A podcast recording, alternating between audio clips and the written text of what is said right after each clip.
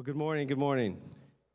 For those of you in the house, good morning. For those of you watching online from wherever, I mean, we have Alaska watching this morning. I know New Hampshire tunes in, Tonasket, Washington, Renton, Washington. Gary, you're probably watching, drinking your tea right now. So Renton, Washington tunes in. I heard even Kent watches. So, all right, sometimes. Yeah, sometimes. Kent is in the house this morning. So that's good. That's really good. Well, hey, it's Christmas time. Stating the obvious, right? It's Christmas time. And I, I have a question for you, much like I do, because I'm a survey guy, right? So, favorite Christmas movie?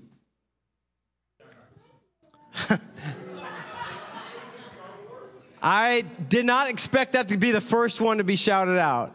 Okay, so I'm on a sidetrack just for a moment, okay?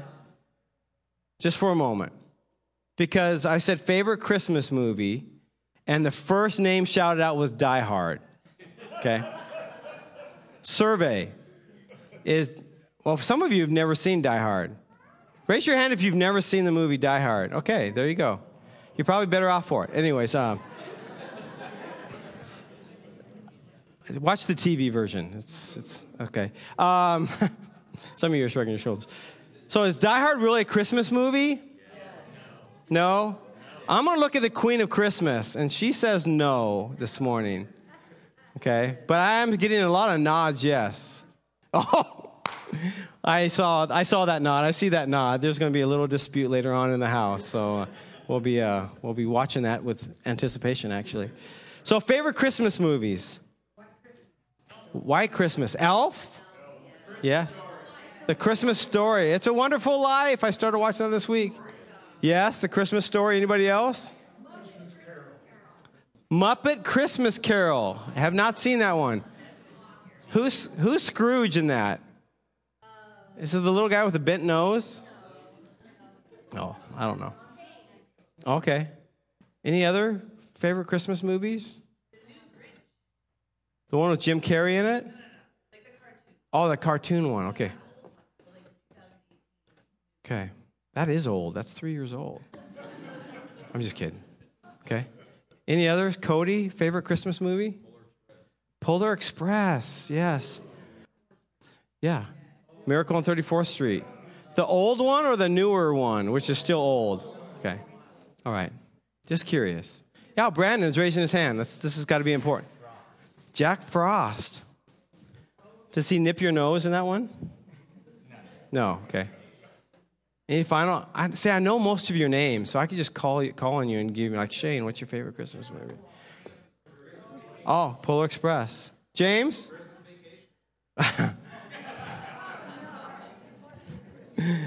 okay. Yeah. All right. Well, hey, I want to give you some personal updates in my life right now um, because it feels like I'm living a Christmas movie uh, right now in my life. And um, every good movie has its tragedy moments, right? But then every good movie has its redemptive moments. And it ends around a campfire or, you know, just whatever. It's super nice. And so you guys know that my world has been pretty crazy for the last three years. Um, you know, my wife was really, really sick, and uh, she passed. In, in that process, for some reason, I said yes to being a lead pastor. There's wisdom for you right there, right? And um, but it's a God thing. All of it is a God thing, and I want you guys to hear that all of this is a God thing. Um, and so, yeah, it was a, it was a difficult time in my life, and um, I'd shared that that I was at my lowest of my low in September, and I, much like Marcy, got on her knees in, before the cross. I couldn't even get on my knees. I was just so broken, um, with loss and with direction. And let me give you some assurance um, my calling hasn't changed. Just because I've experienced loss and I'm experiencing life, my calling hasn't changed. I'm not going anywhere. Um, unless God says, you need to go somewhere. If He says, I'm going to go somewhere, I need to go somewhere. I need to follow Him. But right now, He tells me, tells me that I need to be here and follow Him and trust Him. And so, on October 31st, which is a fantastic day. It's world renowned day because it's Miranda's birthday. And then there's also another thing that happens where people, kids get candy, stuff like that. And I announced to you that I had met somebody, that I had prayed in my lowest of my low, that I, and I had prayed, God, would you really, really call me to be a lead pastor in a church by myself? And he answered me, and he said, You're not by yourself. You have an incredible staff, you know, and I could name them Brandon, and we have Carrie, and we have, she's in the nursery, Annie, we have Krista, and we have Marcy. Incredible staff. And I said, Yeah, they're incredible, but it's not the same. And he says, well, I'm going to provide somebody for you, and um, you'll walk with her, and she'll walk with you. And so I told you that back then that he provided somebody for me, and um, it's been a Christmas movie ever since. It's been crazy cool. It went from weird. It went. What do you say? What did you say? Are you oh, I could be. I could be. Um, I'm not even looking. Uh, so uh, I went. It went from this is weird in a good way to now it's crazy cool. That's what we use. And so you guys know I met Heather, and you guys have. Uh, I told her I wouldn't have her stand up or come come front up front, but and um, we have spent hundreds, literally hundreds of hours talking, uh, praying together, reading the reading the Word together. We began to seek counsel from friends and family, especially our moms. And moms are tuning in right now. And moms were like, if you guys know that you know, then why would you wait? Why would you wait? And so we chewed on that for several weeks. And so I'm here to announce this morning that I'm getting married. so, yeah, so, yeah. So it's one of those things where we just know that we know this is a God thing for us. And I, I just want to show, share with you that I'm really guilty of when I'm in the midst of a real God thing and God is doing something big in my life, I want to figure out how are you doing this? What's going on behind the scenes? And I don't enjoy the moment of what God is doing. And so I, I just sit there and I try to figure out the details. And I've been reminded by many will you just enjoy the moment? And trust God. I had somebody send me a text um, probably about two months ago, and they said, You know, Pastor Kevin, you always pray for us. You believe that God is good to us, that He's faithful, He's always with you. You preach that all the time. It's okay to believe that God is good to you and that He's faithful to you. And so I believe that. And so we're actually getting married. Guys want to know the date? Okay, everybody seatbelted in. Okay, I'm just looking around. I want to make sure everybody's seatbelted in. We're getting married Thursday.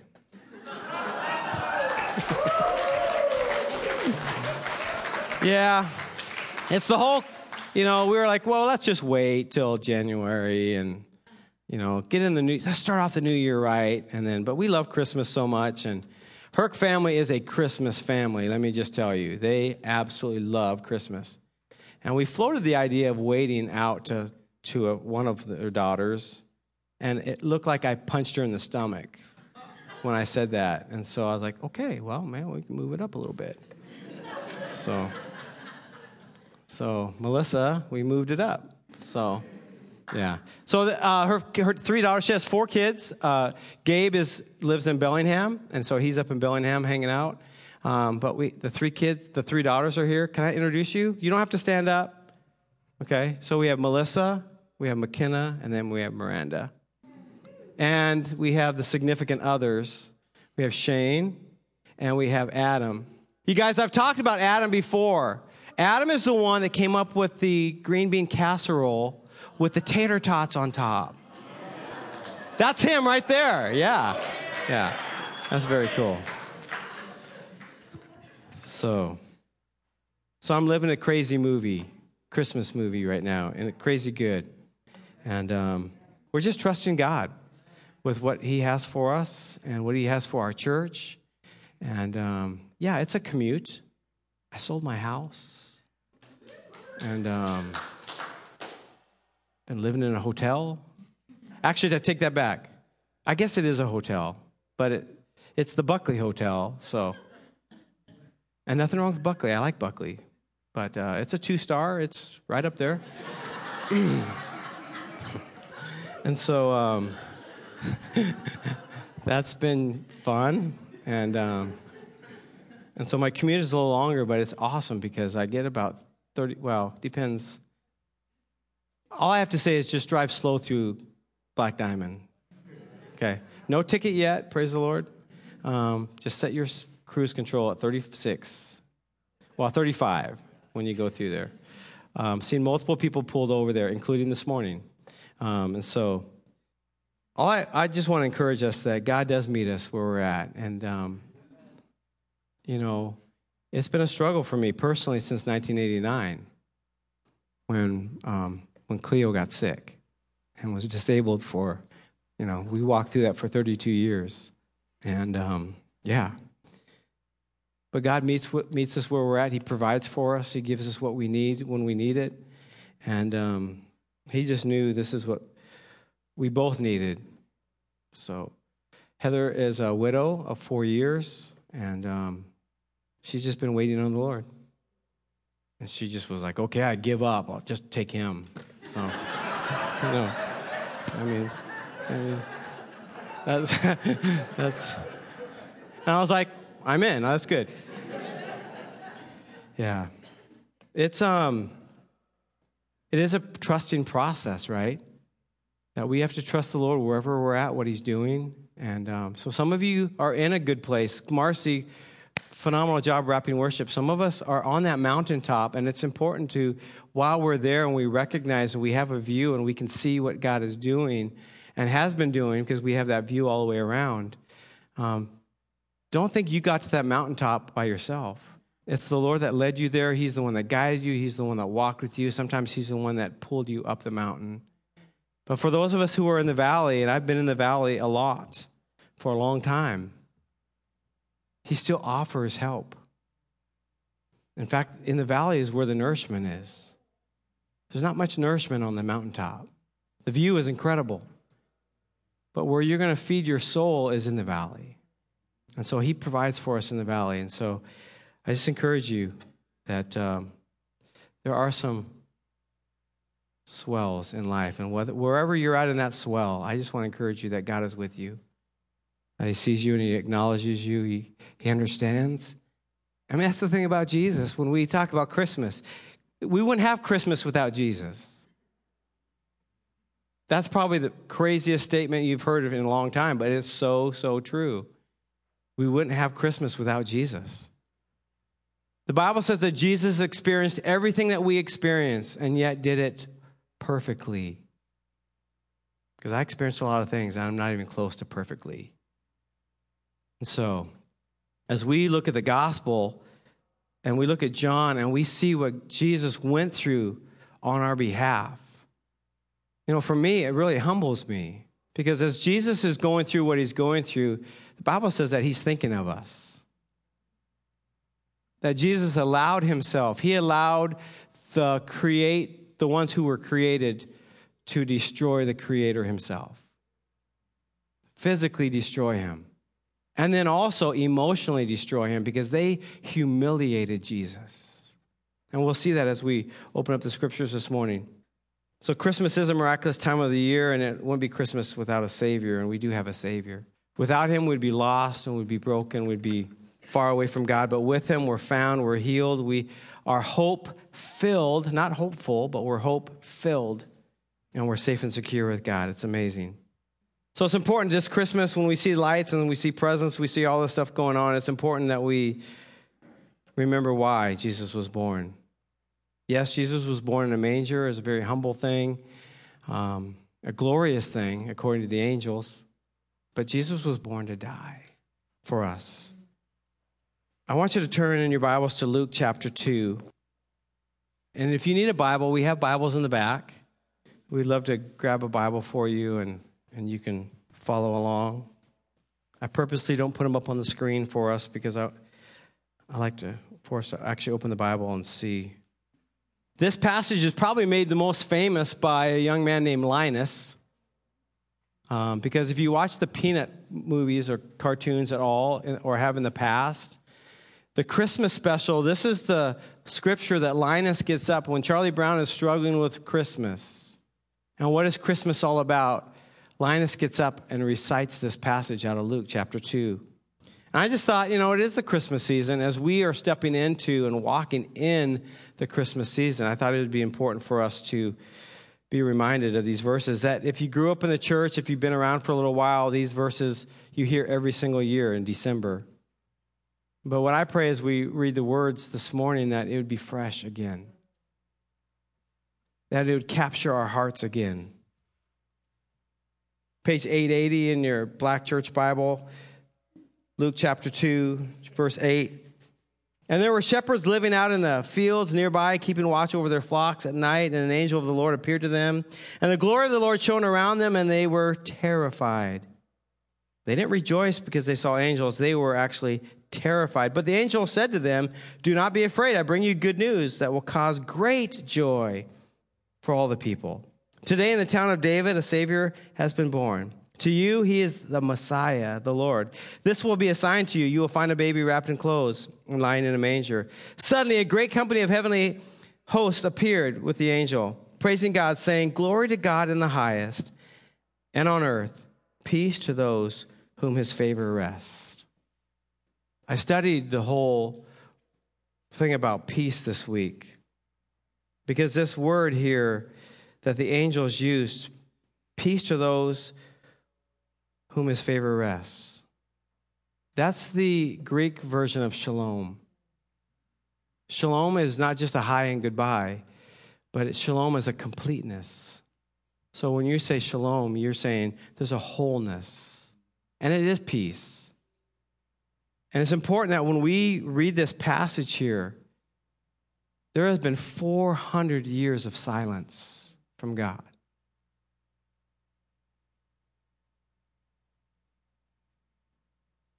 That was about 10 seconds of silence. And it was a little awkward, right? Imagine 400 years of heaven with a seal on it. Imagine what humans, what we would do without hearing from God for 400 years. Imagine it, and it happened. It was crazy. And that's when God chose to send his son. And this is the message that they came peace on earth and goodwill towards men. Because you have found favor. You know, a lot of us, we look at God and we think God is a God of judgment. And is he? Yes. But what does the Bible describe God as? The New Testament describes God as what? Love defines God as love, that that's who he is. And because he loves us, yeah, he does bring judgment, he brings correction because of love. So the message from God after 400 years of absolute silence is peace on earth. I find favor in you, and you have a Savior now, and his name is Jesus. It wasn't a smooth smooth sailing for, for Jesus. In fact, almost 800 years before Jesus was even born, the prophet Isaiah prophesied about him. We're going to read a long passage towards the end. Um, and it's a rough passage to read because it wasn't going to be smooth sailing for Jesus. The creator of the earth that came, left heaven, and came here, it didn't go smooth for him. He chose to leave heaven to come here and suffer for us. But the prophet Isaiah said, For unto us a child is born, to us a son is given, and the government will be on his shoulders, and he will be called Wonderful Counselor, Mighty God, Everlasting Father, and the Prince of Peace, the Prince of Shalom, the Prince of Wholeness, Wellness. Jesus chose to leave his place in heaven to come here to identify with us and to show us in person how much God cares. And I know sometimes when we're in that valley and we're in that low spot, it's hard for us to remember that God cares because we are on our knees in front of a cross and saying, God, where are you? I also want to encourage you if that's you this morning and you're just in that hard place, yes, pray and call out to God, but I would invite you to ask somebody that you love and trust to, to kneel down with you. And just to know that you're not alone.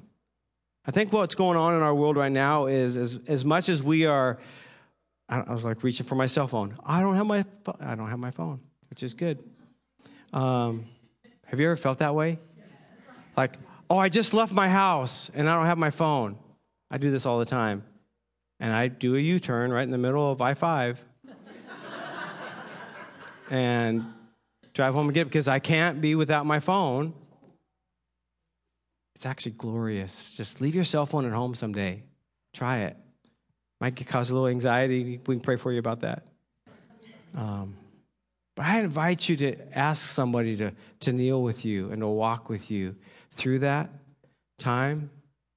And so you know that you're not alone. The social media and all that stuff, as connected as we're supposed to feel, I feel more disconnected because we supplement that as like, oh, I am hanging out with my friends. No, you're not. Because you're only really showing them what you want them to see. But when we live life together, we, it's a Clint Eastwood movie. It's the good, bad, and the ugly. Right? Okay. I had to finish it. Okay. Some of you are trying to whistle. When's the last time you whistled? Is that you, Toby?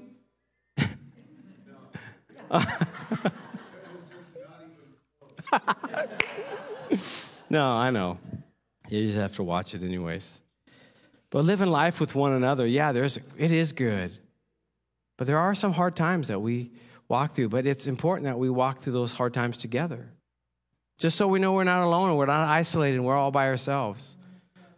You guys were great, so gracious with me and walked with me through the hardest time of my life. You know, when I lost my dad nine years ago, that was one of the hardest times of my life ever. And you guys were gracious and walked with me through that. It's important. It's really important. So Jesus grew up. Uh, he allowed himself to be vulnerable. It wasn't smooth sailing for him. The Bible describes Jesus as a man of sorrows. He was broken for us. We're going to be in John 18 this morning, so I'd encourage you to mosey on over to that passage since we're doing Westerns this morning. To me, this is one of the more um, profound statements in the whole Bible. And it's made by a non believer. It's made by a politician, it's made by a Roman politician. Um, when, it, when they discuss truth, Jesus discusses truth with Pilate. And we'll get into that. The Jewish leaders had brought Jesus, they, they couldn't accuse him of really anything um, to the Romans according to their law. And we'll see it as we read this passage that they had brought Jesus to the Romans because they didn't have the authority to kill Jesus. And so they, they, they basically said, Jesus is an enemy of the state. Jesus is an enemy of Rome. You need to do something about this man.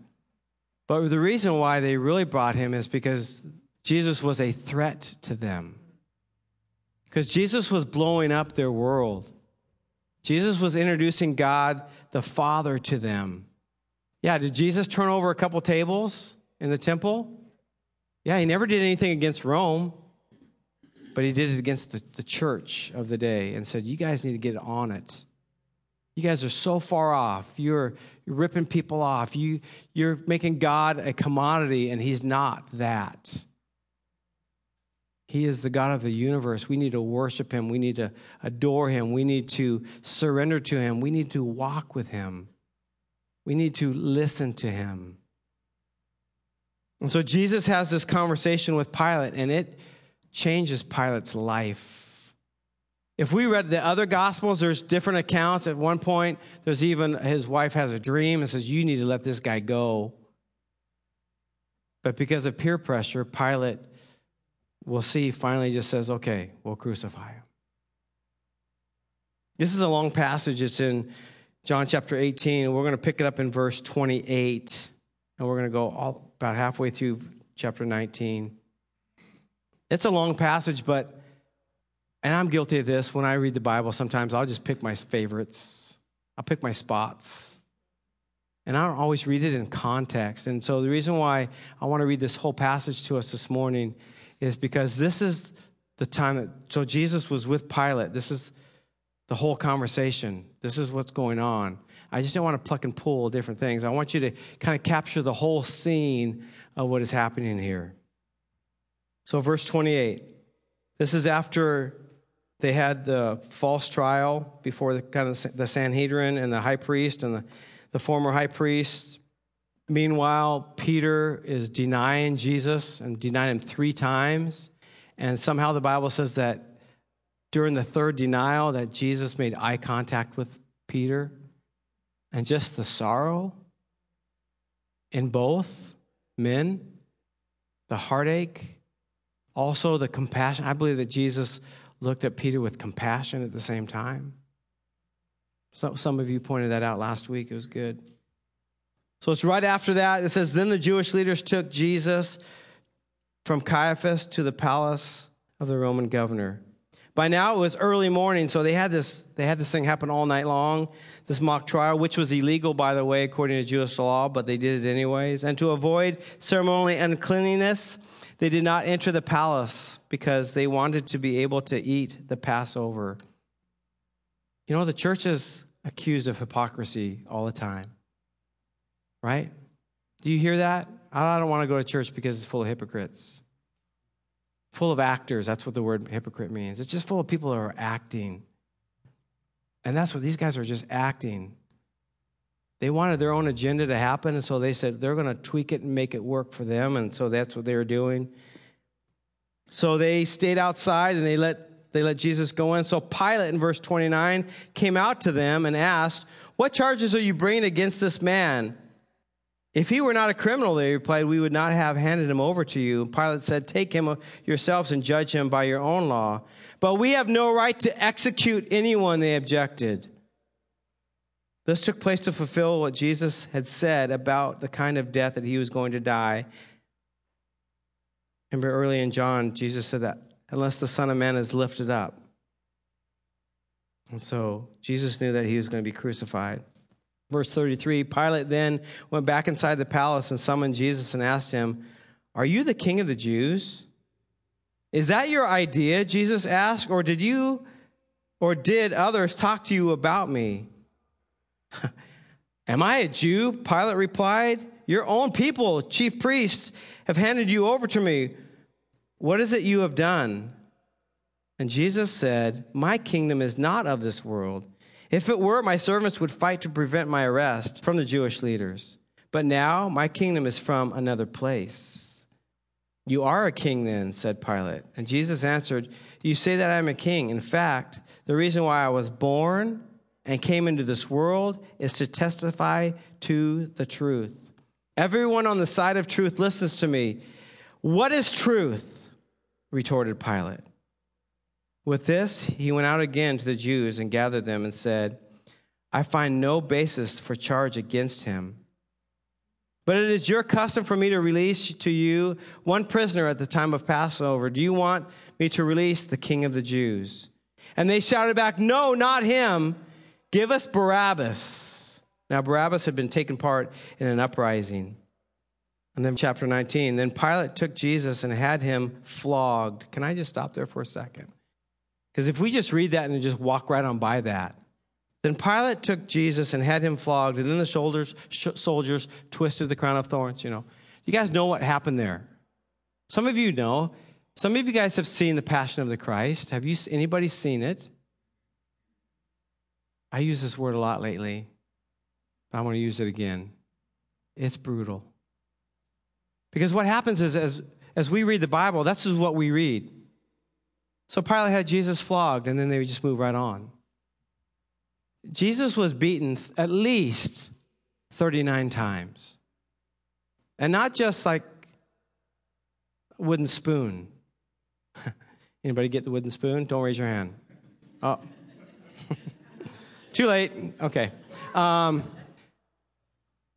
they would take like a bullwhip type thing, and they would tie glass, and they would tie bone, and they would tie um, pottery, and it would have like about four or five whips on it. And they would tie the person to a post in the middle and, and have them stand up, and they would start. It's, it's, it's brutal. Because those pieces, those bone and the glass and the jar would actually hit you and stick to you. And then they're going to pull it out. I got a sliver this week, it hurt. It was illegal to, in the Jewish law, to, to beat somebody 40 times. And so what did they do? 39. And that was considered, considered merciful. Most people who were flogged the way Jesus was flogged would die. Your body just goes into severe trauma and shock. You're bleeding everywhere because they're not just hitting you on the back, that's wrapping around you and, and ripping out places from all over your face, and we'll see it as we read the passage. They, Pilate brings Jesus out after he'd been beaten like this. They don't even recognize him. So when we read this and it says, then Pilate took Jesus and had him flogged, it just wasn't, we're going to smack you around a little bit and move on. Most people died during this time. And the soldiers twisted together a crown of thorns and put it on his head, and they clothed him with a purple robe and they went up to him again and again, saying, Hail, King of the Jews! And they slapped him in the face. Okay, not only do they beat him 39 times, now they're like punching him and hitting him in the face. And they're mocking him. So that's the emotional trauma that Jesus was willing to go through on our behalf. And once Pilate came out and said to the Jews gathered there, Look, I am bringing him out to you to let you know that I find no basis for a charge against him. And when Jesus came out wearing a crown of thorns and a purple robe, Pilate said to them, Here is the man. As soon as the chief priests and their officials saw him, they shouted, Crucify, crucify. But Pilate answered, You take him and crucify him. As for me, I find no basis of charge against him. And at this point, I'm thinking, All right, Pilate, you're, you're this is good. But he does cave, and the Jewish leaders insisted we have a law, and according to that law, he must die because he claimed to be the Son of God. So there's the truth. Jesus isn't a, a he's not an enemy of Rome. He's threatening us because he's saying he's the Son of God. And when Pilate heard this, he was even more afraid. And he went back inside the palace where, where do you come from? He asked Jesus. But Jesus gave him no answer. Do you refuse to speak to me? Pilate said. Do you realize the power I have to either free you or to crucify you? And Jesus answered, You would have no power over me if it were not given to you from above. Therefore, no one has handed you over to me. Therefore, the one who has handed you over to me is guilty of a greater sin. From then on, Pilate tried to set Jesus free, but the Jewish leaders kept shouting. If you let this man go, you are no friend of Caesar. Oh, now they're appealing to his politicianness. Man, if you let him go, we're going to tell on you, and you'll be no friend of Caesar. Anyone who claims to be king opposes Caesar. This is the Jews saying this. Verse 13 And when Pilate heard this, he brought Jesus out and sat down on the judge's seat at the place known as the stone pavement which in Aramaic is Gabbatha. It was day, it was the day of preparation of Passover, and it was about noon. Here is your king, Pilate said to the Jews. But they shouted, Take him away, take him away. Crucify him. Shall I crucify your king? Pilate asked. We have no king but Caesar, the chief priest answered. Wow. So finally, Pilate handed him over to them to be crucified. Merry Christmas. Right? But when we say Merry Christmas, this is what we mean. Because we have a Savior who is willing to do whatever it took for us. We have a Savior who is willing to do whatever it took to save us, to rescue us, to have us to be hope filled because he went through hopelessness. When we talk about Pilate's response, it's one a lot of us give today. Truth, what is truth? Because today, and it's been going on for a long time actually, the whole thing about truth is truth is relative. That's what the world says right now. Truth is relative. What is true for you doesn't have to be true for me. And what's true for me, yeah, it's not true to you. And so, what happens with that? Nobody knows how to find the truth. Where is the truth? If you can do whatever you want to do and I can do whatever I want to do, where's the truth in that? And Jesus is saying, I am the truth. You need to follow the things I've been saying. Jesus made the statement, I am the way. Thank you, Brandon, for singing that song. I am the way, the truth, and the life. If we want to have peace with God, if we want that shalom peace in our lives, we have to go through Jesus. That's what he's saying. It's a bold statement by Jesus. I mean, a lot of times we think of Jesus as, oh, he was this really nice, kind of teddy bear of a guy who never said anything mean. He was always nice. Jesus said some really bold statements. At one point, Jesus said, I didn't come here to make everything just perfect. I came and I brought a sword. And I will divide it will people who follow me, it will divide families, is what Jesus was saying. It will divide. And does it? Yeah. Does it really happen here much? Not really. But I tell you what, if you're in a Muslim world and you give your life to Jesus, you're cut off. Sword. In fact, sometimes they'll beat you, sometimes they, they, they will kill you for giving your life to Jesus. That's what Jesus was talking about. Jesus made some bold statements. Yes, he came as a baby in the manger, and we celebrate that, and we should celebrate it because the God of heaven came, and we call him Emmanuel because he is with us. He continues to be with us. But he did grow up and he surrendered his life on our behalf so that we would have life. That's the truth. The truth is, we need a Savior, and that Savior is Jesus. It's interesting as we read this passage that Pilate's convinced. Pilate realized this man is innocent, but he caves. How often do we cave? We're convinced, we know we're walking with Jesus. We know that He is the, the way. Well, pressure comes in and we cave, at least for the moment. When we read this passage, and as we go forward and we read these passages, it's important to know that Jesus did this for us. And that's why He came. He came that we'd have life. And not just life where we'd barely make it, but life that would be abundant is what he says abundant life. And not just there, but abundant life here. Not that our, all our wallets are going to be full. That's not the abundant life, but the abundant life here in our hearts. That we have Him. That we do have that peace, that shalom peace in each one of us as followers of Him. The conversation that Pilate had totally changed Pilate's life. We don't know. We don't, we don't hear about Pilate after this at all, so we don't know what happens. Maybe Dana Buck needs to write a story about Pilate. Okay. Let's see what happens. I quoted Isaiah 9 6 to you earlier, where it says that he'll be a wonderful counselor, mighty God, everlasting Father, Prince of Peace. Later on in the book of Isaiah, he writes this really long chapter, and it is a prophecy about Jesus.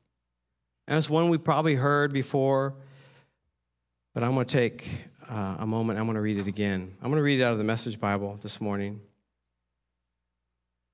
This is written 800 years before Jesus was even born. And this just describes what Jesus was willing to go through on our behalf. So I just encourage you. I don't know how, how you kind of chill. If you chill by this, like for me, sometimes I just need to close my eyes and focus because I'm looking all over the place at the squirrels. I don't just have one squirrel in my life. I got squirrels all over, right? Um, so sometimes I just need to close my eyes and focus, however you want to do that for yourself.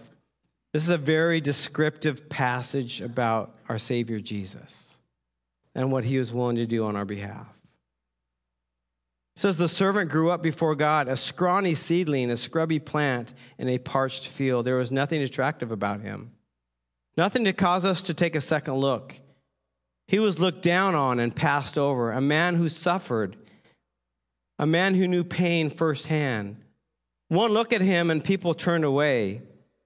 We looked down on him, thought he was scum. But the fact is, it was our pains that he carried. It was our disfigurements, all the things wrong with us. We thought he brought it on himself, that God was punishing him for his failures. But it was our own sins that he did that did that to him. That ripped and tore and crushed him. It was our sin. He took the punishment and made us whole. Through the bruises that he took, we get healed. By the way, that's the passage that says, By his stripes we are healed. We all, like sheep, have wandered off and gotten lost. We've all done our own thing, gone our own way. And God has piled all our sins, everything we've done wrong, on him. He was beaten and he was tortured but he didn't say a word. Like a lamb taken to be slaughtered, like a sheep being sheared, he took it on in silence. Justice miscarried and he was let off. And did anyone really know what was happening? He died without a thought for his own people's welfare, beaten, bloody for our sins, for the sins of God's people. They buried him with the wicked and threw him into a grave with a rich man. Even though he had never hurt a soul or said one word that was not true, still it was God who had in mind all along to crush him with pain. This plan was to give himself as an offering for sin so that he'd see the life to come from it life, life, and more life. And God's plan will deeply prosper through him. Out of this terrible tra- travail of soul, he'll see the worth and he will be glad he did it. Through what he experienced, my righteous one, my servant, God says, he will make many righteous ones as he himself carries the burdens of our sins. Therefore, I will reward him extravagantly. I love that word.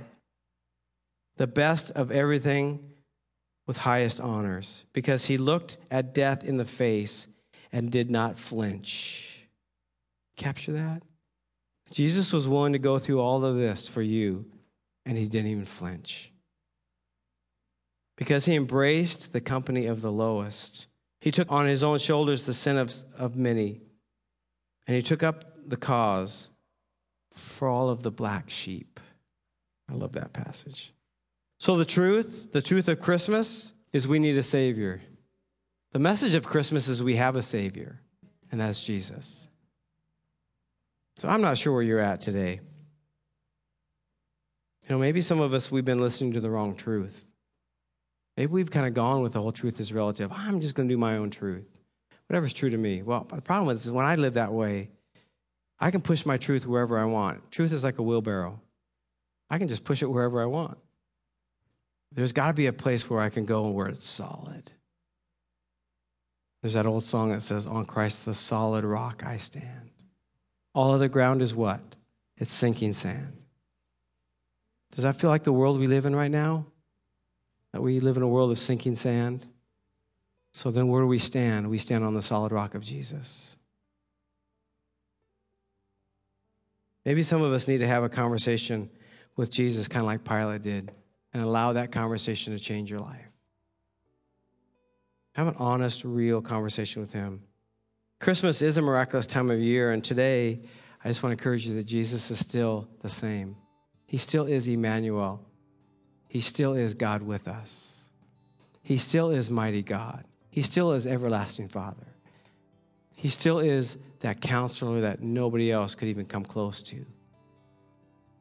And He still is our Prince of Peace. I want us to pray this morning before we, we go home.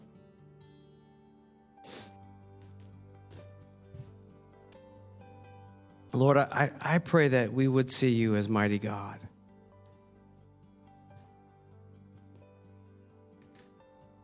God, I would pray that for every single one of us to experience you as everlasting Father, one who loves us, who cares for us, and cares so much that you guide and correct.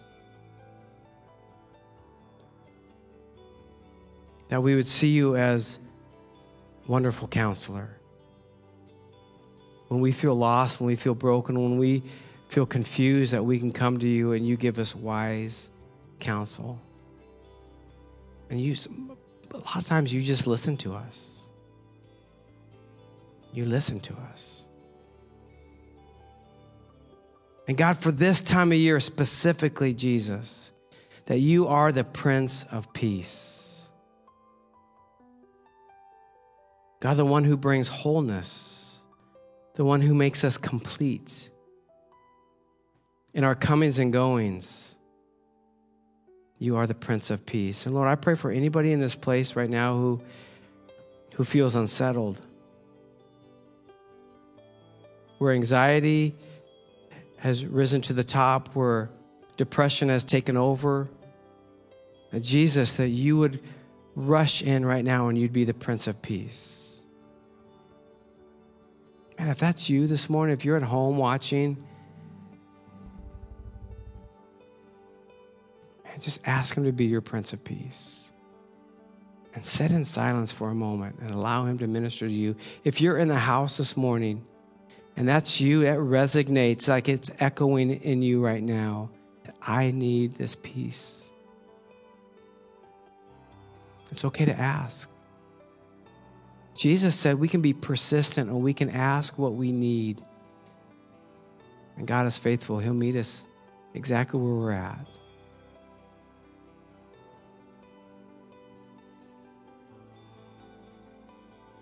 Hmm. Just thinking of the song in the background, it's it's the song Good Good Father. Because our God is good.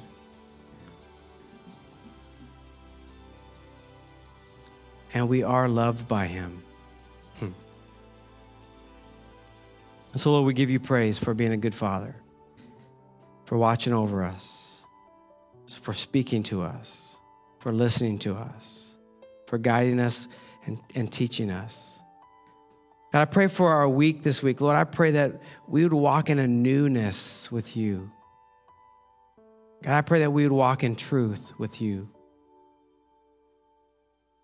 That we wouldn't be like the Pharisees here and just say and do what we think we're supposed to say and do and then live our lives separately. But God, our lives would line up with what you're doing. We'd be consistent with you. In Jesus' name, amen.